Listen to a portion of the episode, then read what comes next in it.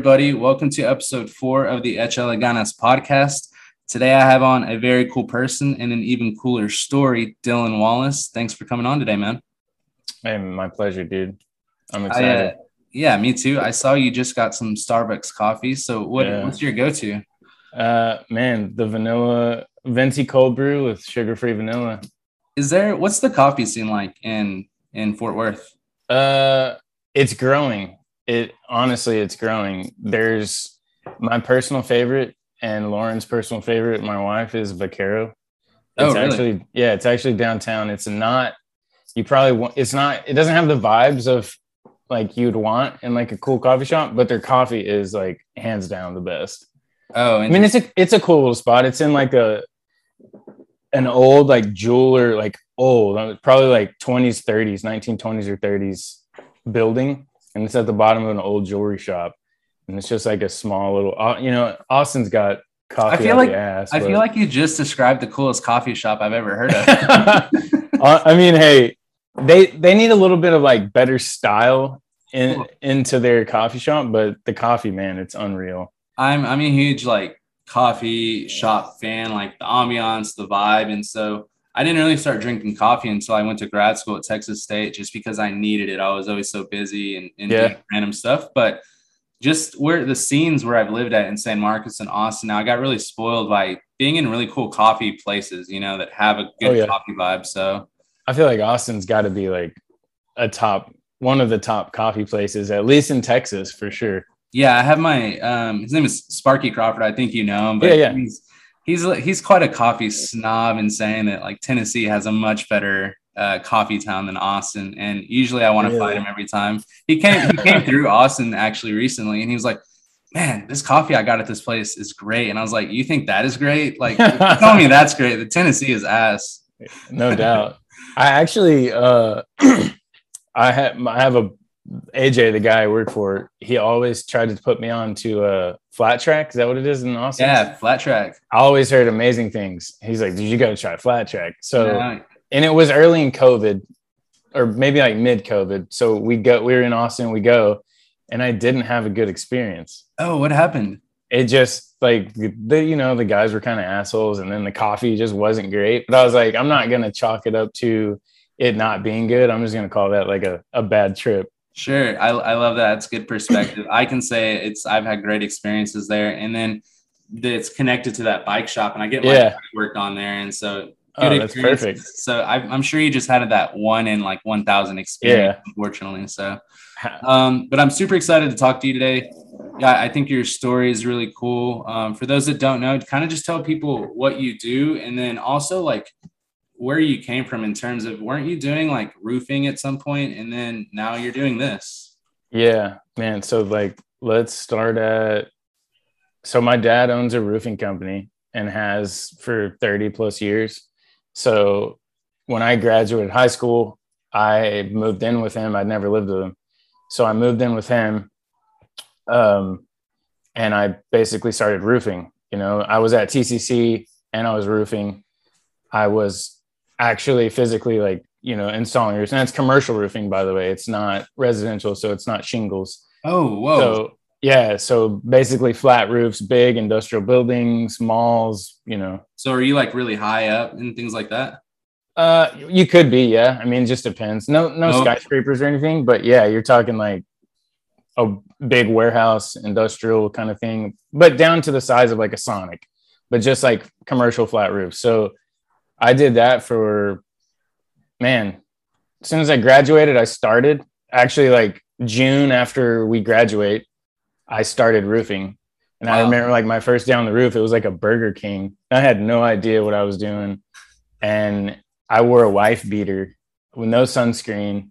And I go out there for like, you know, 11 hours. And then I get home and I actually had like, I couldn't work for the next three days because I had like blisters from sunburns Oh, it was no like joke. it, yeah i mean i was just just an idiot about it but like leave all the you know boring details out i did that for a couple years off and on at tcc like i was trying to like maybe i could do this for the company and do that like i was trying to find my place in the company and then i decided you know that i wanted to start taking my school serious because I was at TCC for three and a half years and I was just really just jacking around, not taking yeah. care of business. So I, um, I met Lauren and was really like a blessing for my like education because she's extremely studious and I wanted to, you know, like I was like, man, I got to get my shit together. I can't keep, you know, hanging around same people I was hanging around with, doing the same thing and expecting something to change. So I kind of started like buckling down, taking school serious.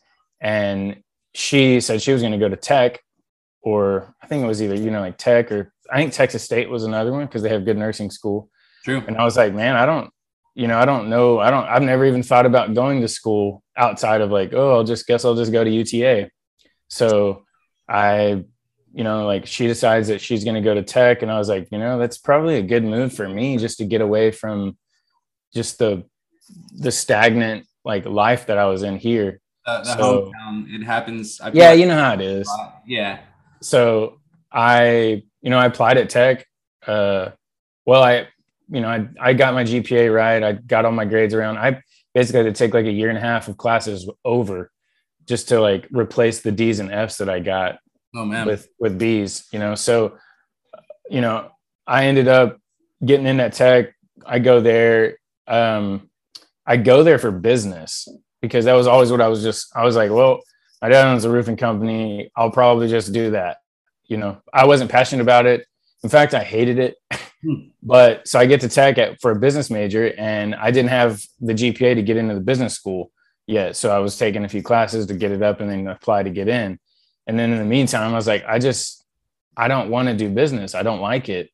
and I also felt like I was just kind of getting into Reddit. Like I Reddit was like a really crazy early on and like when I was in my early 20s, like it was a really influential place for me to learn. I, I love Reddit. And yes. I hear that I've joined probably at the latter end of its like heyday, but I hear like in the past it was like way cooler than what it is now. Even though yeah, it's cool right now, but it was way different in the past. Yeah, I mean, you can really like curate anything you want to learn on there. And yes. even to this day, like if I Google something and I want a question, I'll Google it and then I just put Reddit at the end. Yeah. I'll pull the Reddit threads.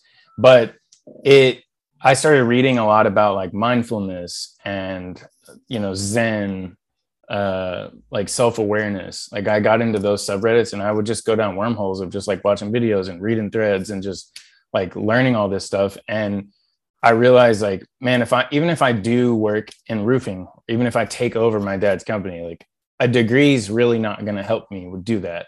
Oh, interesting. It's really going to be like, you know, working and applying the skills itself. Because just like any like an entrepreneur or business owner, like you can get a degree, but really your degree is helping you network with the people you meet in business. You're not really like the best way to learn business is to actually run a business or do it. To do it. So, you know what I'm saying? So I, I decided that I wanted to get my degree in something I was passionate about. So I got my degree in conservation science, which is basically like um, undoing all the problems that humans have caused the planet.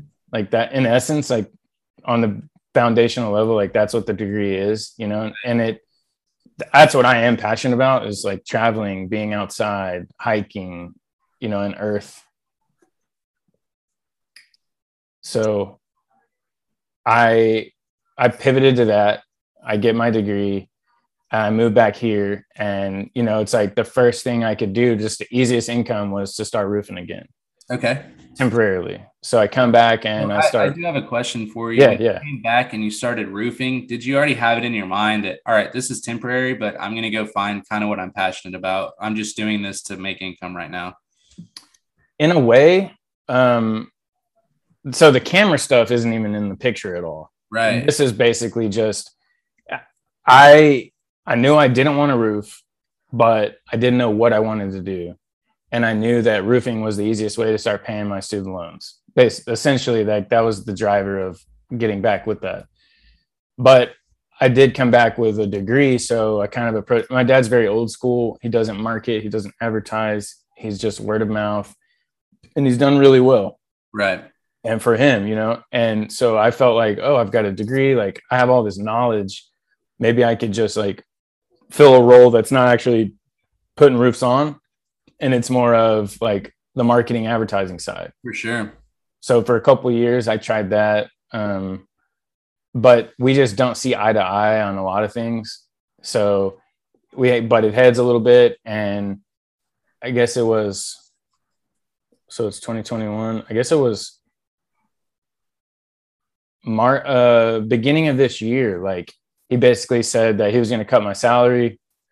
He, in, in essence, he doesn't need what I do. Like it's not bringing money in Okay. even though I like I ref I got a we have actually have a brand now. Like I refreshed the brand. I got a logo built, you know, professionally. Like it's all cohesive and it looks good. And honestly, like a lot of people, you know, a lot of people, a lot of companies have full time positions for what I was doing. Yeah, a lot of people want that. They Right. people to do that for them. right. And but in his eyes, it was just like, you know, I don't need a cool logo. I don't need a brand. I can I've been doing fine without it.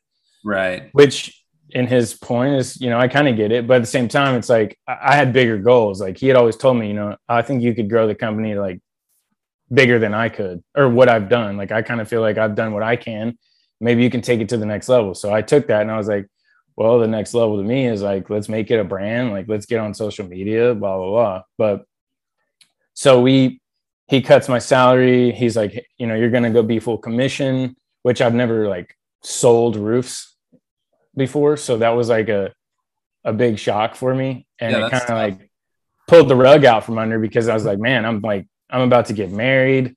I'm i've never really done anything else. You know i had like small part-time jobs but nothing like career wise and i didn't know what i wanted to do i just knew i didn't want a roof Right. And So- what, when is this too? Like, how recent is this? You mentioned like this this was the beginning of this year holy. So this is fairly recent. yeah i mean we're talking i think it, he probably brought it up in november december and he was like I'll, after the first of the year like you know you're not going to be getting another paycheck basically unless you sell something or which in hindsight everything has worked out because i still work i still roof on the side Cool. but I just I just usually just selling like small like houses like we'll roof a house now but so I, if it's like uh you know a friend a family member Mhm. someone's like hey I know a guy that if they put me onto someone like I'll take care of it just because it's extra money right. I'm not gonna turn it Was down that but part of your doing as well? I know that you mentioned when you first started it was commercial, but did you kind of help pivot that direction? where, yeah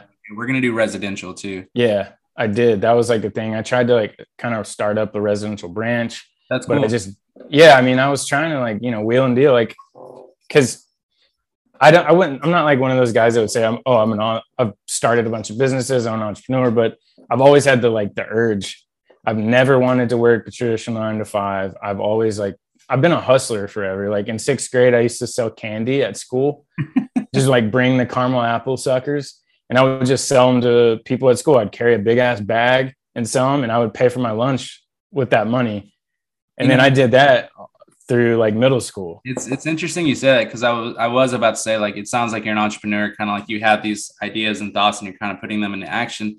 And I just interviewed someone the other day. He owns his own physical therapy company, but he was like, I always knew I had something about me. He was like, in fifth grade, I was selling this or that, and I got to buy myself an Xbox and something else. He's an entrepreneur now, though. So there's Yeah. threads, man. It's really interesting. No, it, it is. And it's like now that I'm older, and I feel like the older I get, the more aware I am of like putting all these things together. And I kind of see, I'm like, I maybe, you know, like some people just don't, they want more than just, which a lot of people don't care. And I'm not talking down at all. It's like, because a nine to five is secure, it's fine. It's like, Absolutely.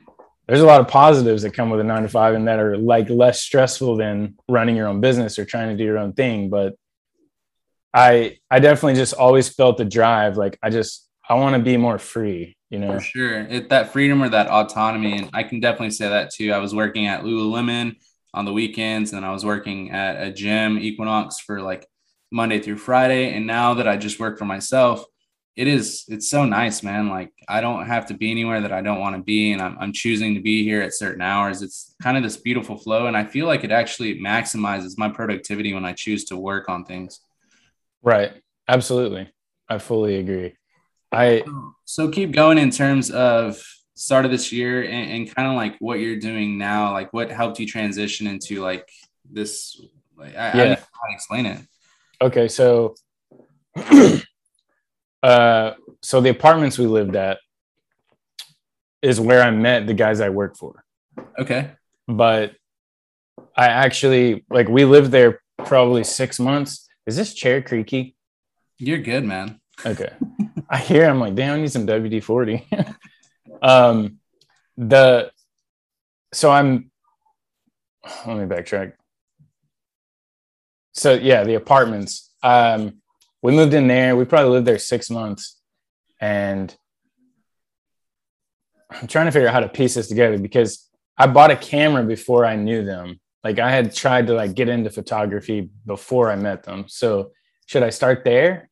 Yeah, like kind of just tell back? me at what point of like roofing you bought a camera, like, and then that changed into like what you're doing now. Prop man, probably. I, so my we, we, went. I didn't get to travel like as a kid, really. Mm-hmm. Um, I, I did. I get it. I did go to Panama with Coach Holland, actually, the soccer coach at our high school. But in ju- junior year, um, but my grandma like is like the greatest woman on the planet. She just somehow came up with the money and like sent me to Panama with Coach Holland as a vacation. But like outside of that, I didn't really, you know, get to travel. We didn't have the money to. So when I turned 18, it was just kind of like a thing in my mind. It's like, I want to go travel. I want to go travel. So as soon as I went to Colorado for the first time, like I was hooked. And always just the traveling aspect makes me want to take pictures. So I originally like I borrowed my dad's camera, like their family camera, um, to take photos one year. And that when we went to Colorado, and that was really probably like one of the first times where I was like, man, this is this is it's like a cool feeling when you take a photo and you like you like the photo. Yes. So I kind of got into it then, but I had a one of my best friends, um, Ryan, that that passed away. He he was a photographer and he is really the one that got me into it because we we took a backpacking trip um, back in 2016 when I graduated college. We took a a national park trip. So where we went, they actually he's a teacher. He was a teacher. Mm-hmm. So he they took all summer and like him and another buddy that I have that's in dental school. They drove around to all the national parks. They plotted it out from basically oh, wow. starting here up through Arizona, the West Coast, um, Yellowstone Glacier, and back down. Right. And then I flew out for like a portion of it, like a 12 day portion. And I remember this. Yeah. So we we I flew out to Vegas and we hit like I basically hit all the California, Oregon, and Washington, and then I flew back. But they we all of us were getting into cameras kind of at the same time. Ryan was more advanced than me. I didn't really know a lot, but he was like a landscape photographer. So he's like, Oh, let's, you know, everyone see if y'all can get a camera. We can like, you know, learn to take pictures. I can teach y'all some stuff or whatever. So I like scrounged up some money and bought like a cheap Canon and took it on the trip and like all the photos or I mean, I I like remember vividly like when I look back at the photos now, I'm like, man, I know what I was trying to do. Right. I just couldn't do it. I just didn't know what I was doing. Like all the photos were just un- unusable, honestly. So what was going through your mind is, you know, what I'm hearing is like you care about the environment and you know, you kind of study that at tech and then as you were growing up, you weren't able to travel that much. So what did it mean to you when you got to go on this trip with your friends, super close friends, and you're traveling at state parks, seeing some of the most beautiful, just foliage and trees and like America? What did that feel like for you? Man, it's crazy. I look back now and I'm just like, it's like a once in a lifetime kind of thing, you know? Absolutely. It's, yeah. To be able to go and do that and just, you know, we're like having hiking permits, backpacking permits. So we basically it was like a hybrid trip. We were driving to the national parks mm-hmm. and then we would camp, you know, and and then like we went to Yosemite, we camped in the backcountry. We were probably two miles, you know, away from civilization, up overlooking Half Dome, and had a couple bear experiences.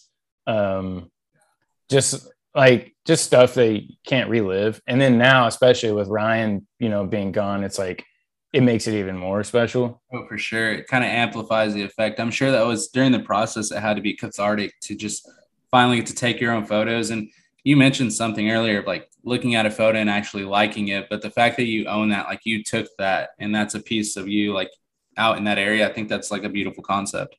It is. And I didn't really, like, I've always heard people talk about that and I didn't really get it. And I don't think, I mean, maybe sometimes people do get it if you're in the arts and creativity and stuff, but it's really hard to understand what it is like to take a photo and it be like a really great photo.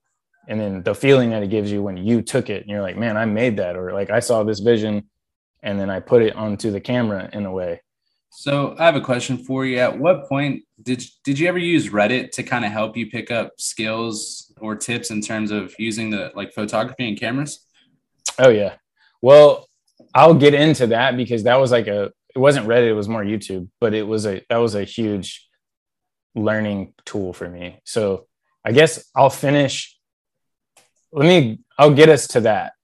So i we do that trip and that trip basically gives me the bug for like photography. But we come back home and i don't touch the camera for man probably two years oh a year and a half you know it's like i come home and this is a big struggle even to this day for me is that i don't feel like i live in a place that's quote unquote pretty you know or it's photogenic because of what I was interested in at the time was just landscapes.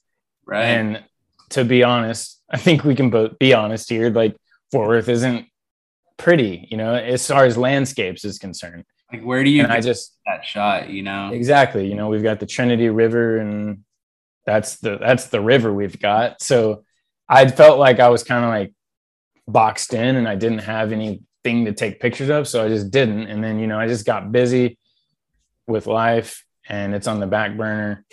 And so I didn't touch it for a while. And then I can't really remember what made me think of it again. I, I think Ryan, you know, like he's one of my best friends. So we we would talk. He would be taking photos down there because he lived in New Braunfels. Like that group of guys, they all live in New Braunfels, Austin, San Antonio that's, area. That's a beautiful hill country area where you do have access. You can go to San right. Antonio, you can go through New Braunfels, go through like Austin, and there's just so much like greenery and, and landscapes and hills and valleys. Like I think of like the BK's Westlake area out here in Austin, the, the rolling hills, you know? yeah.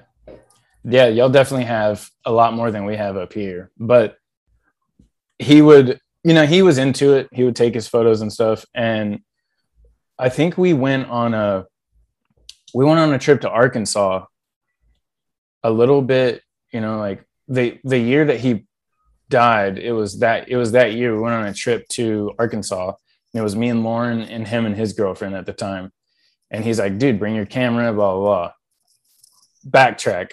I I bought a camera. Okay. So I bought a camera on a credit card. And it was a I felt that it was like a it was a crucial moment because I felt it was a like a business investment. I don't I honestly can't remember a lot of the thoughts that went into it, but I bought a pretty nice camera. I mean, it's still to this day the camera I use for my photos. It's interesting. It's interesting that you did that because that was a, a moment that you chose that this was an investment for like this is a business investment, and that's different than me just going to buy a Canon Rebel because I want to right. Take, you know, that's, yeah. that's really cool. Yeah, I'm. I honestly can't remember like what led to it or what. I think I just had. I always had the itch to like, man, I want to be good. I would see, you know, Instagram probably. I would see all these photos, the photographers and stuff.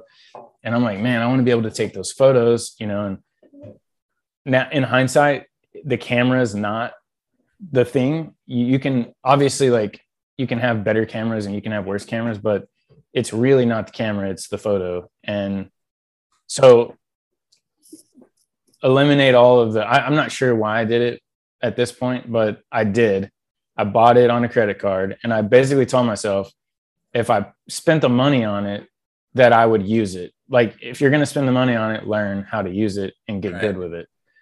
And I did. And it was right before the trip with Ryan. So I took it and we like took some night starry photos at night.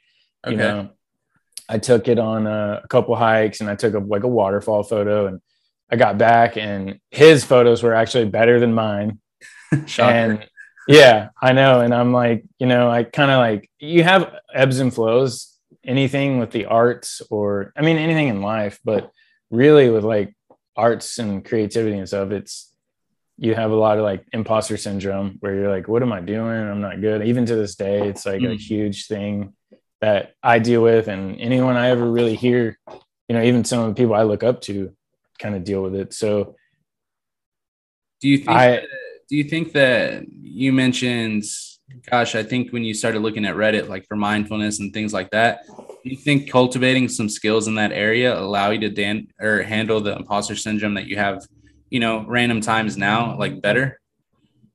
Oh yeah, oh yeah. I mean, it's like a you can't put the toothpaste back in the tube kind of thing with me. Like once I learn something, you can't unlearn it. So. Mm it's it's there like it's implanted in my brain and i do like it definitely helps me like level myself out. You know, it's like, hey, you're not going like the you only see, especially with Instagram, which is like, oh, you just use Instagram because it's the the app for photography, or it used to be, and now it's kind of everything. But when you look at photo or Instagram, it's like curated for the best that they're showing you. So Absolutely. it's not you don't see the work that went in, you don't see the behind the scenes. You know, my favorite photographer you don't see the years and years of work or the bad photos that they took. Right. So it definitely helps me like kind of be like take a step back out of myself and analyze situations and and you know kind of assess like where I'm at. So but I think I was at the where was I at? It's just uh, the, the Arkansas trip and then yeah, so that got me back into it. Um, I just bought it and so I came back and I was feeling like I was feeling confident and ready to like actually do something with my camera. And really the whole purpose I bought it was I wanted to be able to like make cool videos and take cool photos when I travel. That was my main purpose and everything. I didn't want to like be a famous photographer. I didn't I didn't even plan on doing it as a job ever. Interesting. It was it was just like a passion project and i just wanted to be able to like if i travel to colorado or yosemite i wanted to be able to make a really fucking cool video you know of my trip. And yeah. that was what was driving me. And so i basically we had moved into that apartment. Now, now i'll connect it all. And um so the guy lives above me is now AJ, one of the guys I work for, and then the guy that lived two doors down was his business partner, Dustin, who was the guy I worked for. Okay. And and what do they do? They own 12 Midnight, which is a creative agency that I work for. Very cool. So, but the weird thing was we we probably lived there six, eight months, and I never I didn't talk to them. I didn't know them. Like I remember seeing Dustin a lot. And I felt like, you know, you can kind of always like gauge someone just from looking at them, like what they're into or whatever. Yeah. And like being in Texas, you kind of like you have a demographic of people, and he didn't look like everyone else, and okay. he would like have a skateboard randomly or something, you know. So I was like, oh, he just doesn't look like the you know, cla- like the cliche kind of Texan or whatever. And but I still like we didn't really talk, like we just didn't cross paths ever, and then when I saw a so there was a house in Fort Worth called Black House. you probably never heard of that, but it was like a weird exclusive party house. And the whole house is like near downtown. Whole house was matte black. Everything. And it's like an old two-story, like Victorian style home, okay. all painted matte black. And they would have like exclusive parties there. Like Leon would go there. You know, it was like a thing. But they and these people lived there and I never went, but I'm telling you based on like hearsay, it's mm-hmm. not a thing anymore, but it was kind of like a weird concept. And I read an article in Fort Worth Weekly about it, and I like pulled it up on Instagram, and I was like, "What? This is like a, it's a crazy thing. Like these people live here, and they have parties, and they'll move all their furniture out of the way, and they live upstairs, and they have parties where people are in their house, in their big ass lot with their fence, and they're just throwing these parties that are like exclusive. That's interesting. Yeah, so it was just like a cool article, and then I go and look on Instagram, and when I got in their story, I recognized the guy in their story, and it was Dustin. Is your neighbor? I, Yeah, but I didn't. I was like, man, I, I know that guy, but I can't. I don't know where. And then so I like clicked his Instagram and I was scrolling and I was like, dude, that's that guy's my fucking neighbor. And I was like, this is crazy. And then I saw like, you know, he's taking photos of musicians. He's doing all this crazy shit. And I was like, oh, dude, that's like perfect, you know, because at this time I'm like just like absorbing everything camera related. Like I uh-huh. wasn't watching TV. And that's kind of where I was saying I could pick up how did I learn this? So I just YouTube University.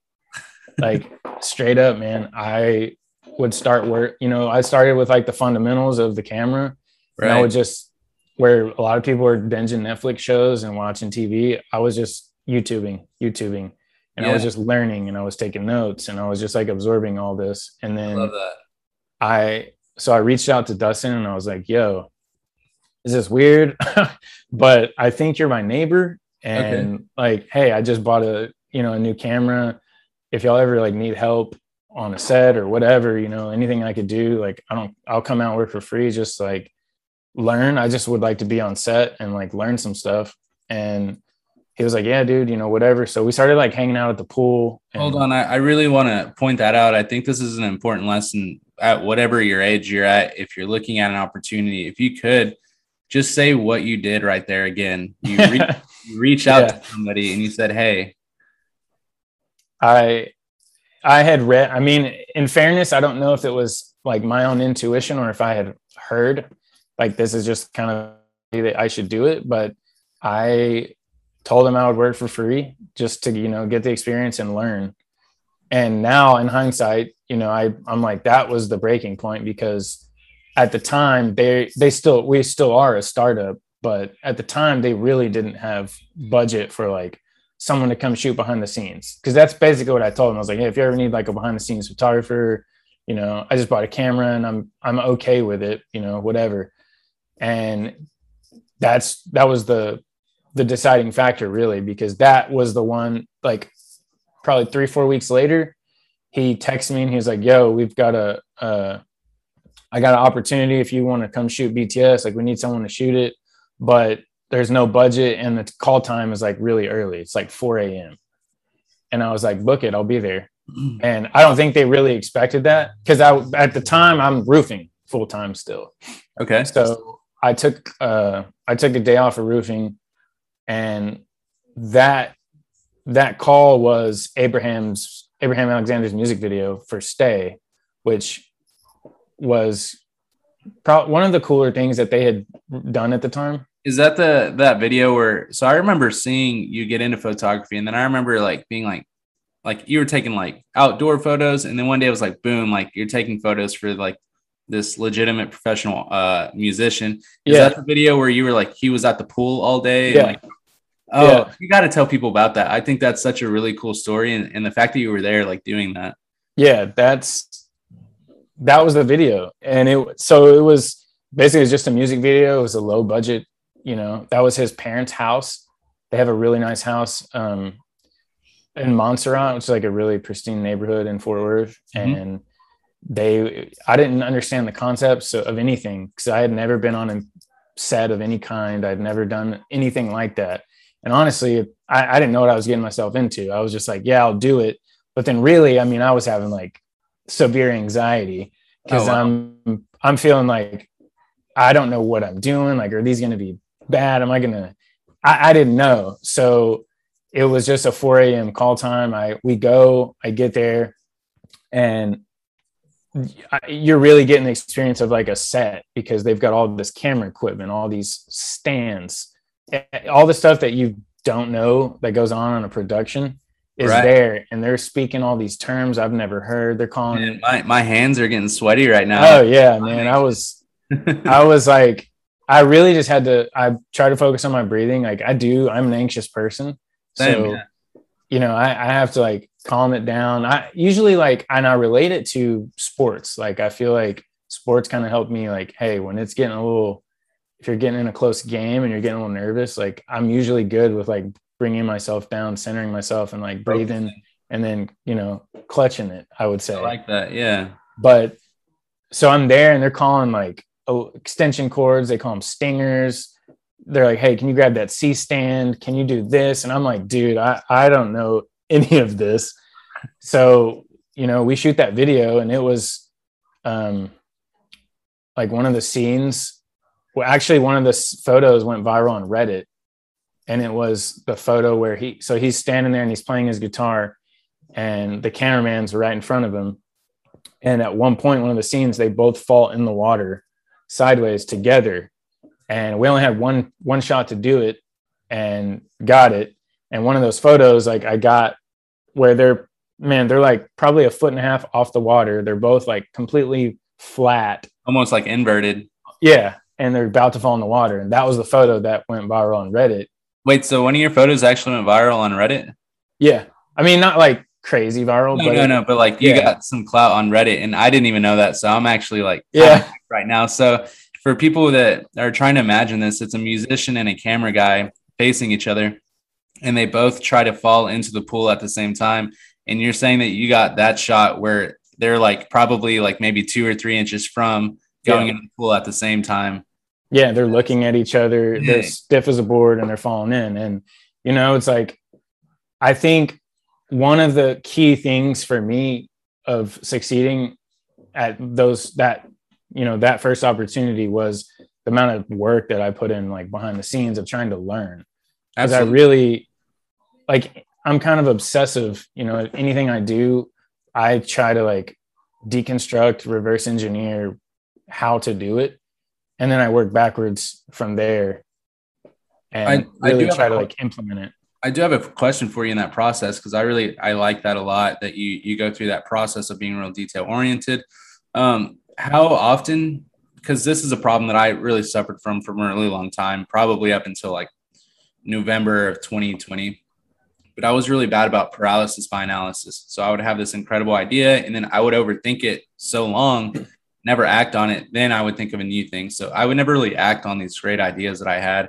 So in your process of really like deconstructing ideas and things like that, do you just move on it when you have it figured out? Or do you kind of like you know have paralysis by analysis as well no, no um i 100% agree with you and i have the same problem to this day you know it's i've talked about it endlessly with lauren my wife with you know whoever it's like I, i'm a dreamer and like i always am like trying to think of these great ideas or whatever and a lot of times i think of them i'll start it and then i think it might be attention related you know because like I'm always just like this. I never stop. So I feel like sometimes I need to just not try to be doing so much, narrow it down, and like if I want to do something, make sure I want to do it and then do it instead right. of starting it and then not finishing it like you're saying because that is a problem I have. I love that and you know I've I have I can't imagine my life any other way now when I like flip that switch it just opened up a lot for me and it looks like me quitting both my jobs and just being a self-sustaining like entrepreneur. And then it looks like me just throwing crap on the wall, starting this podcast and just refining it over time. But again, I can't imagine my life not taking action like I have in like the past year. So it's a beautiful thing when you kind of just snap out of that and then you kind of trust yourself and you make scary jumps every single day. Absolutely. And I don't think that, I mean, a lot of my situation was luck, you know. I mean, I did happen to live under and beside two guys that already had an established creative agency. You know, they're making they've done we've done all the music videos for Abraham, but I personally have only worked on two. Okay. And that was just those, but all of Abraham's stuff like they had already been doing. Um, you know, so it's it, it is a little luck, but I one time I heard a quote about um luck luck is when preparation meets opportunity. Mm. And like ever since I heard that, I was like, it stuck with me. And that's, I feel like that's what it was. It was luck. You know, someone from the outside might look at it and be like, oh, you, you met these guys and you, you know, that's what put you here. Because in theory, like on a foundational level, that might be true. But if I didn't put in the work and the hours and hours and hours of just trying to learn, and I'm obsessively learning everything about my camera and composition and this or that, like that is what made me succeed when the opportunity got there. Yeah, I think that when you read that article in the newspaper, I think that Instagram message to your your neighbor looks a lot different if you hadn't been learning about cameras. Instead right. of like, hey man, I just got this. I'm not great at it, but I'm willing to work hard. And you know, if you need somebody else, let me know. Versus, right. hey dude, I saw you in the newspaper. Like those are way different uh, conversations, and I absolutely I speaks to you going about and learning. So, what would you say your role is at this creative agency now, and and what does like a day to day look like for you when you're working on a project? Um, I would say so. I mean, it's we're a startup, so there's only four of us, five of us now.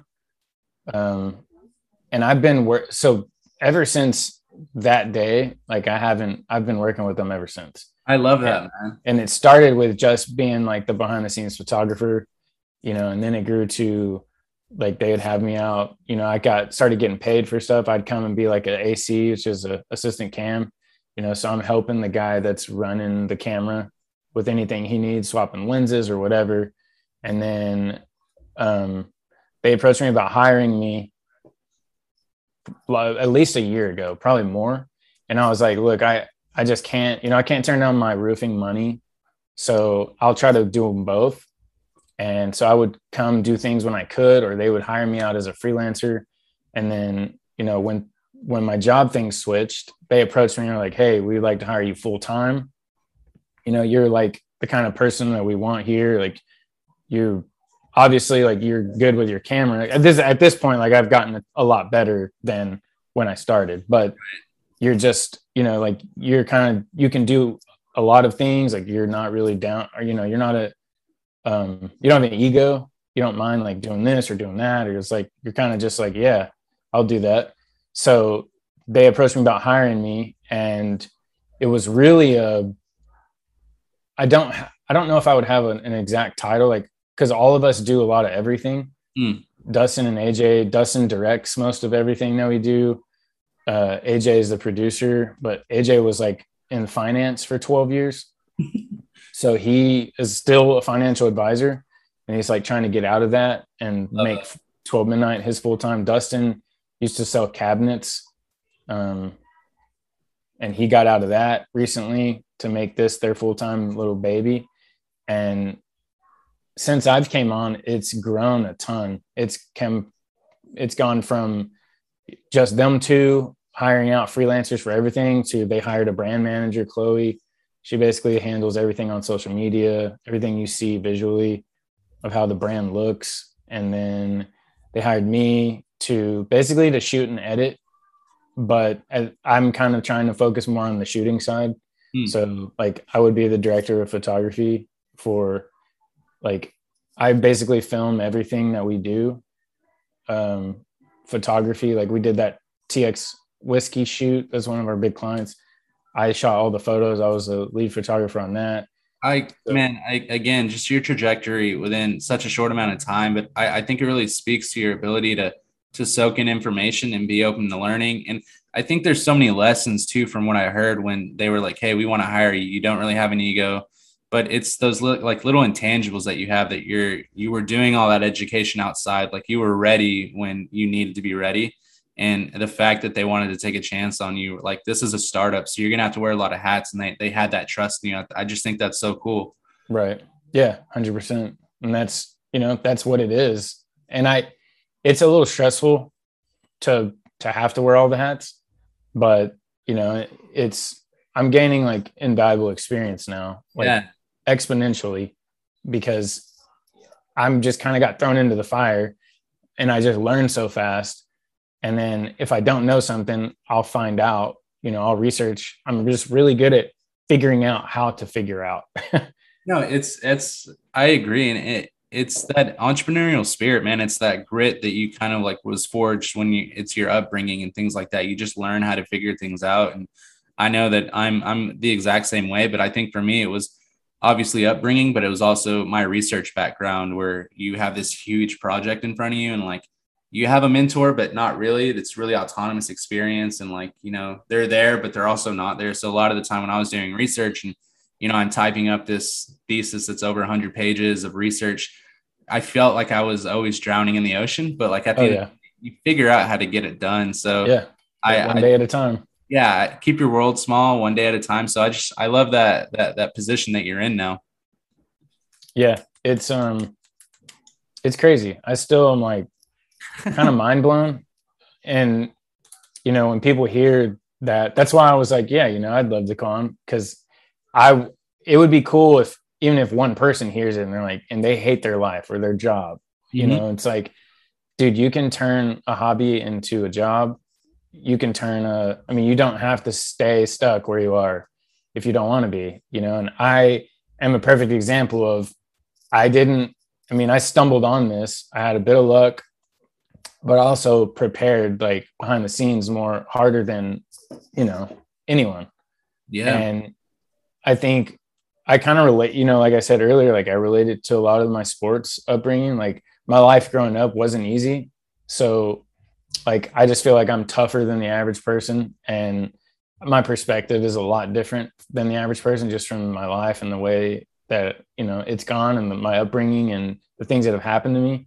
So I feel like that gives me a different perspective than a lot of people. And I'm just, I kind of just, I don't worry about a lot of the bullshit and I just kind of like zero in on what I want, how, where do I want to be? And I'm, you know, like I'm not perfect by any means, you know, so I definitely, I'm human. Like I have paralysis. What would you call it? And paralysis by analysis. Paralysis by analysis. Yeah, that's a good term because I definitely have that. You know, there's days where I'm just down and I don't feel like I'm doing good enough, but I feel like that's to- that's just being a human. Um, Absolutely, it's the human. I, it's a it's a crazy world, but I, you know, I wouldn't change it. It's cool to be here and to have like had a not a dream. Like I didn't dream about being here, but I did. You know, I looked at it at the beginning. I'm like, I look at all these people that are doing cool things. You know, in my mind, to me, I'm like, man, that's cool. How could I do that? And now I'm doing that. You know, so it's I and sometimes I still am like can't like the TX whiskey, the um, you know, like the the Abraham and the Black Pumas, you know, I'm like backstage filming all this stuff. And, you know, like we I did a tour with Abe in California. We did a three, three, four, I think it was a three or four show. Oh, so you to travel out to California with Abe and or Abraham Alexander and into at his California shows and shoot stuff? Yeah, yeah, we did um, mostly video. So a lot of the stuff nowadays is like video. So I started photography, but like 80% of what I do now, probably 90% of what I do now is just video. So that's interesting. That's interesting. And I, I have two parts. I'm for those that can't see, I'm wearing a Black Pumas hat, and I had no idea that he actually got to shoot Black Pumas because he said Abraham opened up for them. Yep. So yeah, it's just again serendipitous that I'm wearing this hat. I love I love the Black Pumas. Um, their their beer is great. They have a great beer. Um, but the fact that you got to shoot them, I just think that's so cool.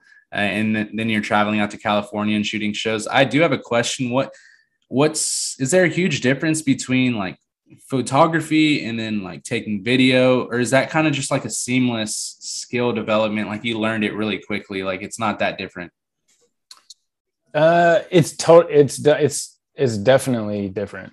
Yeah. I mean, it, it's it's a polar opposite in a way, but it's you use some of the same tools, and like, you know, visually you're doing the same thing. You shoot it the same, but it's it's very different to think. It was it was a struggle for me originally because you know taking a photo it's a still, and you can still take like those compositional ideas and apply it to a video, mm. but it doesn't work the same because you're moving or things are moving. So, right. And the way to move your camera, I mean, it's so much, it's like learning a different thing. I mean, you can, there's photographers who are terrible, like amazing photographers who mm-hmm. can't shoot video to save their life and vice versa. So I, I feel like I started with not wanting to do video really. And then now I'm like, I do very, photography very little that's so and interesting. It's like mainly video. And so, gosh, I have so many questions. Like, when you're shooting like a concert or something like that, is that the same as considered like when you're watching movie like cinematography? Is that are those similar concepts or just completely different? I would say that's totally different. Yeah. It's more like just you're just a videographer if you're shooting a concert, you know, if you're filming a concert or whatever. But cinematography is like that's kind of where my head's going now. It's like I, was like to I like now that you have this knowledge because I feel like there's a camera, right? But it doesn't just mean there's a photo. I feel like there's so many nuances to what a camera can do. Oh, and so by by learning all the skills that you've learned, whether it's videography and taking photos, has it changed the way you watch TV shows and movies? Oh, oh yeah. Ah, yeah. Cool. It's it's cool in a way, but then it's not because it's just like, you know, uh, have you seen Ted Lasso? Not no. Not yet. You gotta watch Ted Lasso, but that's like one of the it's really well done. It's shot okay. really well, like just the framing and on like a technical level mm-hmm. in my mind when I'm watching stuff now, like yeah, I see it. But there's also a part in there where they use um, like a green screen for the the soccer field. Yeah. And it drives me crazy every time I'm watching because as soon as I see the soccer field and I see them running, it doesn't look natural and I know that that's fake and it, uh, it, it bothers me.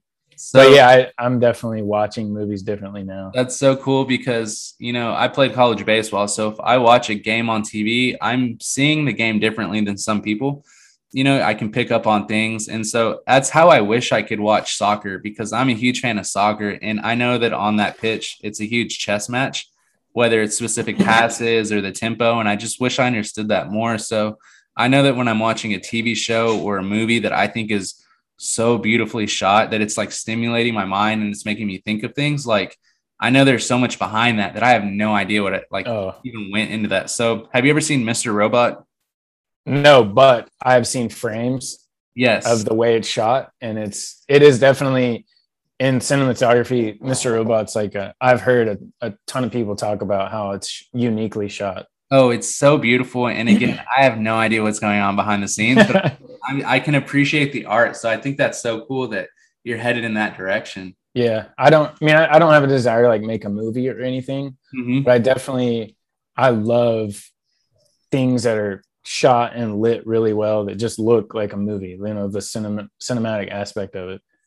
So what do you what would you say the next like maybe one to three years looks like for you, whether it's at 12 midnight? Did I say that correct by the way? 12 midnight? Yeah, 12 midnight. Whether it's at 12 midnight or you start picking up other types of jobs, what as a prof- professional and what would I call you? Like photographer, videographer, or um you could I mean what either it's kind of hard, you know. It's like to me, it seems so weird to call myself that because it's like I've only been shooting video for a year, not even a year. You are that though. So I'll just say, yeah, professional guy with camera. What do you?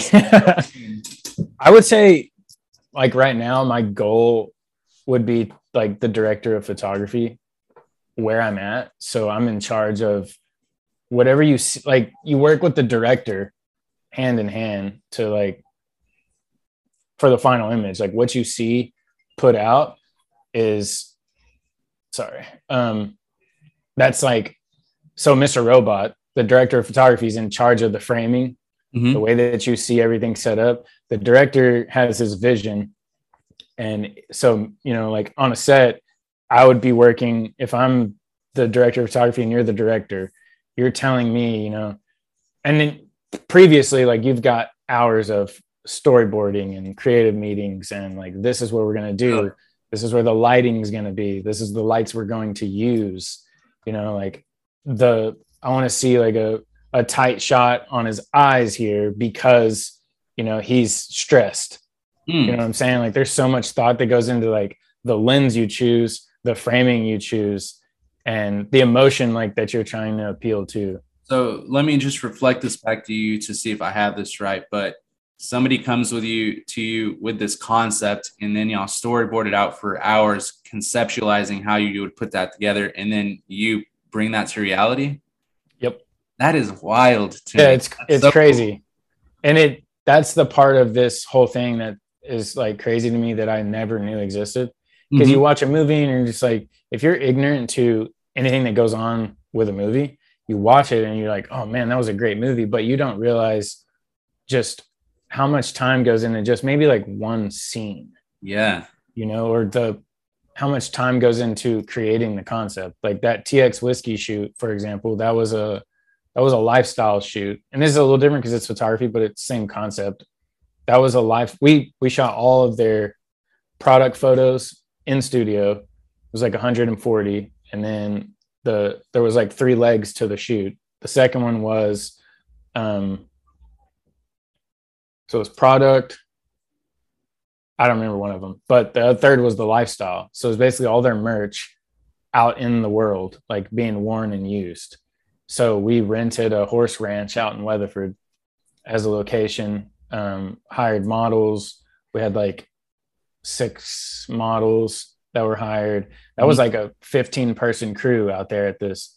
We had an rv for the models to like hang out in in between because it was like 100 degrees that day and it was a 12 hour shoot Mhm. um we you know you we had you know Seager the western brand they're kind of like I don't think so. Seager co they're that was one of our inspirations that um i put in they're kind of like a gritty like they call themselves a western brand but they're really more of like a lifestyle I think got- I, I think I have seen it. Do you wear some stuff from them? yeah Okay, I probably have.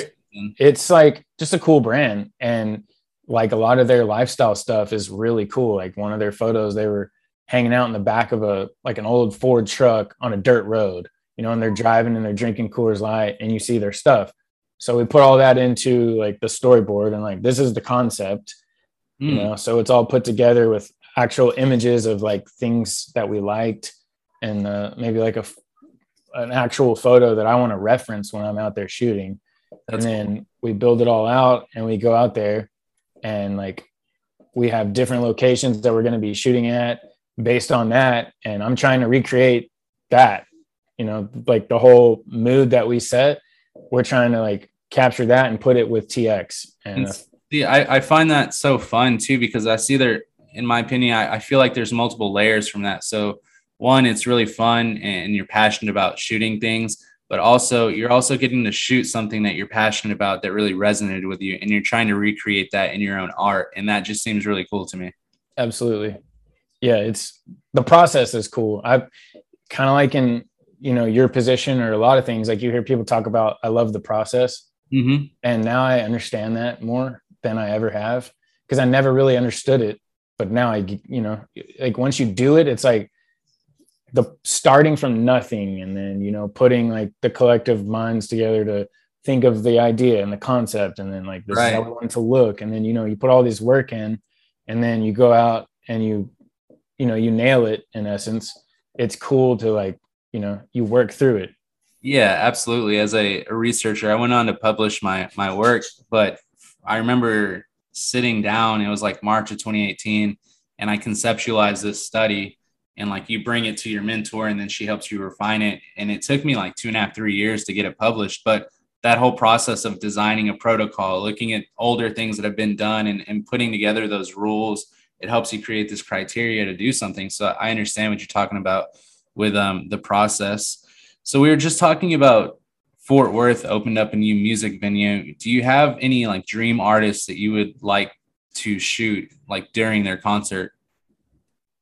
Mm, man, I would say like I think someone like a rapper would be way cool, just because they always have like cool lights and stuff set up. But are we talking Drake? Are we talking Kanye? Certified maybe like Travis Scott, Oh, something okay. like that. But it, I don't really, honestly, I haven't. I don't really dream about shooting artists. I, it's so stressful, and like that's one thing because we went and just we just went and saw City and Colour in Dallas, and now that, I mean, COVID like you know took out so much of the music industry, Sure. and now that I go back and watch a show, I'm like I much prefer going and just watching a show so Got I can enjoy it. Because when you're shooting, like it's stressful, like your brain is working constantly. And I'm like, how can I make, you know, I'm only have access to the, you know, the pit in front of the stage. Like, how can I do something different than every other person that's going to be around shooting it? That's so it's it's stressful. It's like your, you know, that creative brain is just like pumping for an hour. So from what I heard, you kind of just want to chill, like maybe in the upper deck and have a couple beers or something. Yeah, I just want to hang and listen and listen. I I don't think I don't enjoy shooting music really anymore. Not like just going and photographing like a band. If it's like maybe like Abe or something, and I'm working for you know that, but really most of the stuff with Abraham now is like video. You know, we are trying but, to do. Yeah, I feel like there's a big distinction though from like going to a concert and shooting versus all right there's a very methodical process to creating this music video. It's a lot more like, uh, would you agree with that? It's more of a process and preparation. Oh yeah, and yeah, that's cool. We're typically like, I I don't know the end result of all the footage we're getting with Abe, but I think we're we're trying to do like some sort of documentary series hmm. based on because we he did um he did a a studio he recorded his album back in May I think his first album and we went to studio and filmed for four days and it was a studio up in um, near denton and it was in this old like man it's there's probably like four or five acres and you pull off in this dirt road and you're i was we got there and i was like what are we doing? You know i'm expecting like a nice like big studio. You're like is this is where it ends? Is this yeah it? i was like this has got to be the wrong address. And i pull in and there's just this big red barn in the back old red barn. And they've got goats and horses and i'm like they're not making music back here. But i go in and the whole inside of this barn is like gutted and is like a million dollar studio inside. And just the really the coolest vibe but we were in there for four days i rotated with dustin he went a day i did another and we were just filming everything for hours you know it's like like you would see on you know um what was travis scott's documentary he had Mama, I, have you have you seen that? No, is it good? Oh yeah, hundred percent. You should watch that. You just sound I like think, a big Travis Scott fan. Well, I mean, I'm not like a big Travis Scott groupie. He just seemingly puts out cool, cool stuff. But yeah. that look, I think it's "Look, Mom, I Can Fly." That's the documentary. I'll look into it. But it's just like behind the scenes of like the making of it, and you get to see like the process of, and they recorded it on tape.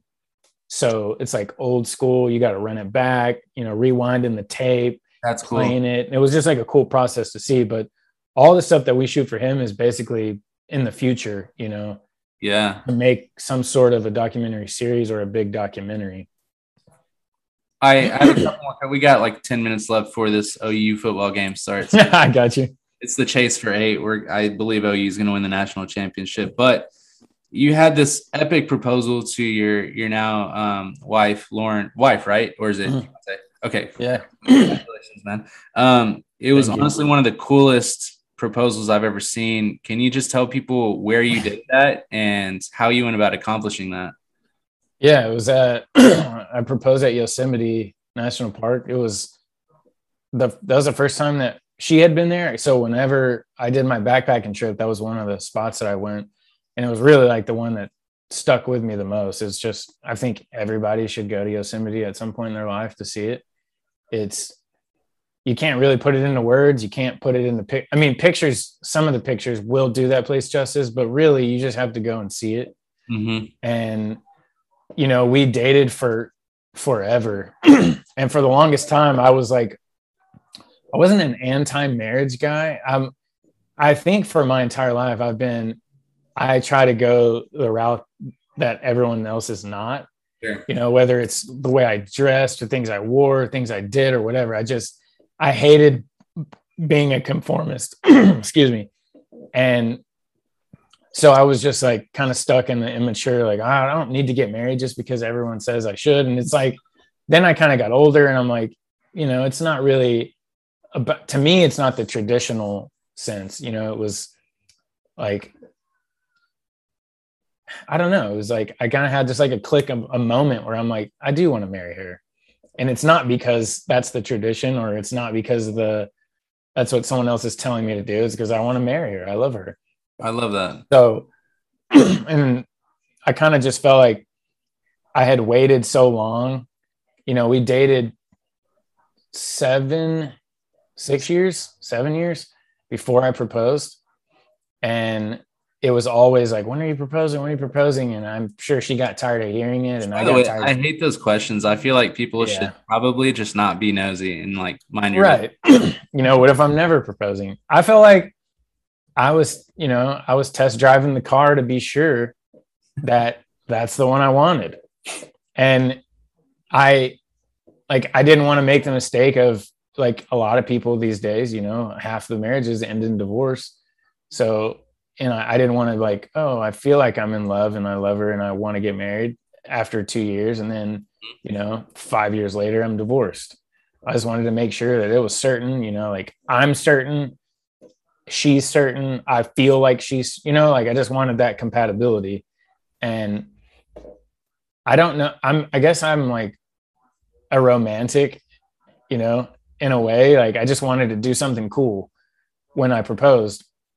And so I just like conjured up this plan. I hired, I, I searched on Instagram hashtags like Yosemite, you know, photographer, Okay. Elopement photographer. Like I was just scouring Instagram hashtags and I found a photographer that I liked. Found two. Um, I reached out to both of them. One of them is the one that ended up doing it. So I basically paid for him to fly out, stay there. Um, we had conjured up this plan. Wow. Uh, so like we're gonna meet here. Um, I had never met him, and I had never been to the spot that I did it, so it was a little nerve wracking. But he had, so he had experience there, so he like fills me in, and he's like, "Look, we can do it here in the sunrise. We can do it here at sunset, but I think we should do it here for the sunrise. It's like really beautiful." And the funny story, you got ten minutes still? Okay, so the funny story is the night before. Um, so we rented a van. That's like one of the things that we, I- a lot of people always like seem to love that we, we rent a van. It's like a camper van already built out right. from um, Outdoorsy. If anyone listening ever wants to like do it, I would recommend it. So Outdoorsy is a cool one, and RV Share is another cool website. You can rent like a camper van. It's got all your amenities that you would need out on the road, and you know you can sleep in the back. It's a full on like queen mattress in there. So we rented a van and you, we didn't have a campsite at- or a spot at Yosemite because it's just booked forever. So we had to stay either outside the park or sleep, like find a spot.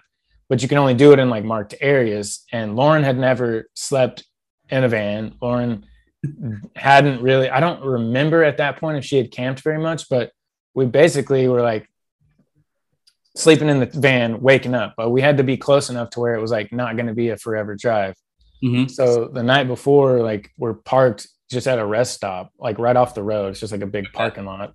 We're the only one there. It's pitch black. And we're like backed in and we're like making a sandwich. And the back of our van, you open up both doors and there's like a little sink back there.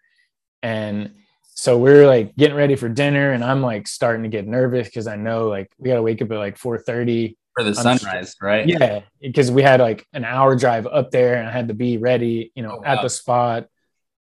And we don't have signal until like the next day, I guess, when you get up there. I don't even remember if I had signal. But so me and Chris had had this plan. It's like we're gonna meet here at this time. Um, you know, he'll he'll find us, he knows what I look like. And the good thing was that Lauren didn't know him. I didn't know him, so it was inconspicuous, but Yeah. I also didn't know him either. So it was a little nerve wracking, but I'm making a sandwich. Lauren's back there making a sandwich and, you know, she's scared of bears.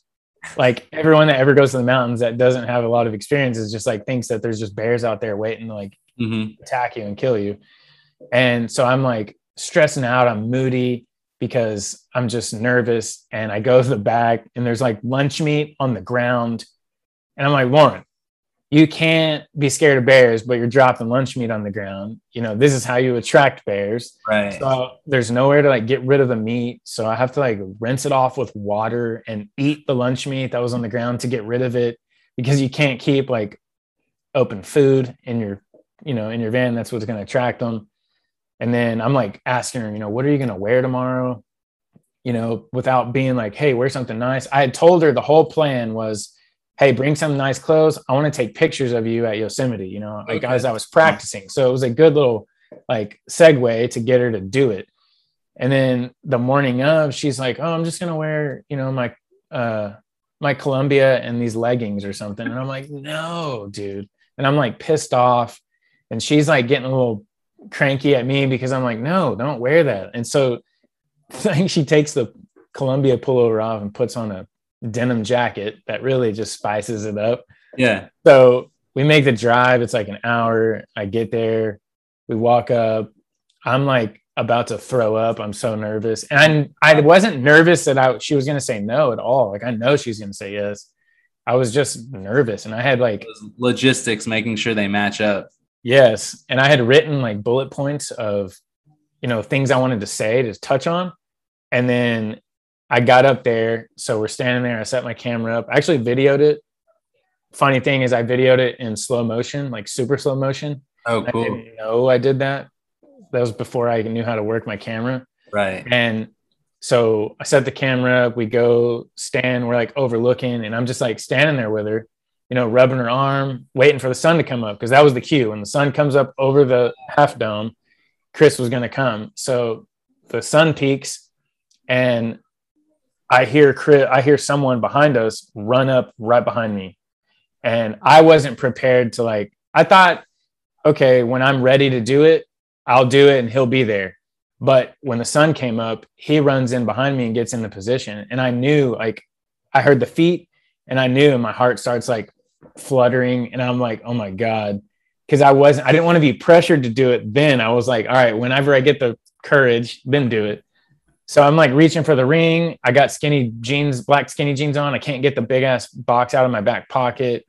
Then I start to do it and I kneel down and I was like, I was like, hey.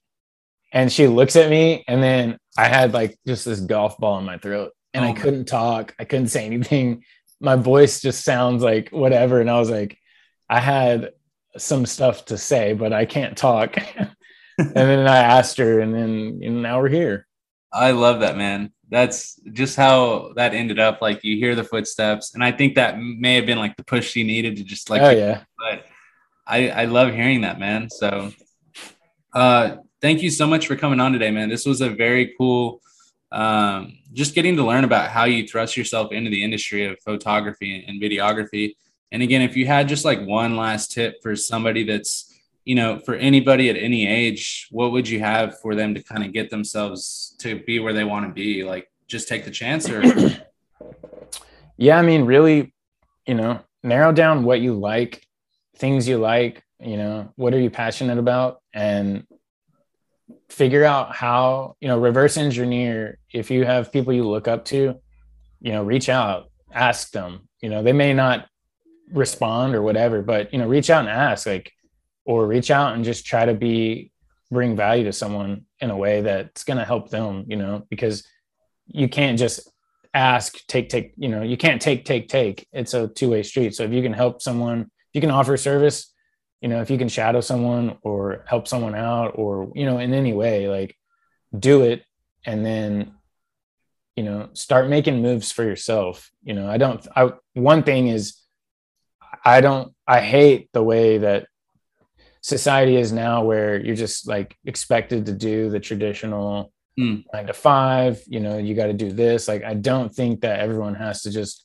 do a job that they hate or that they dislike you know i think it isn't like it's not all sunshine and rainbows though. It's gonna be it is hard, it's a pain, but you know, if if you don't if you're not happy where your life is, I think you should, you know, analyze it, take the steps that you want, t- take steps to where you want to be, and then like move forward with it. And yeah, and don't like, I don't know. It's not a yeah, I, I, like think that. covered it.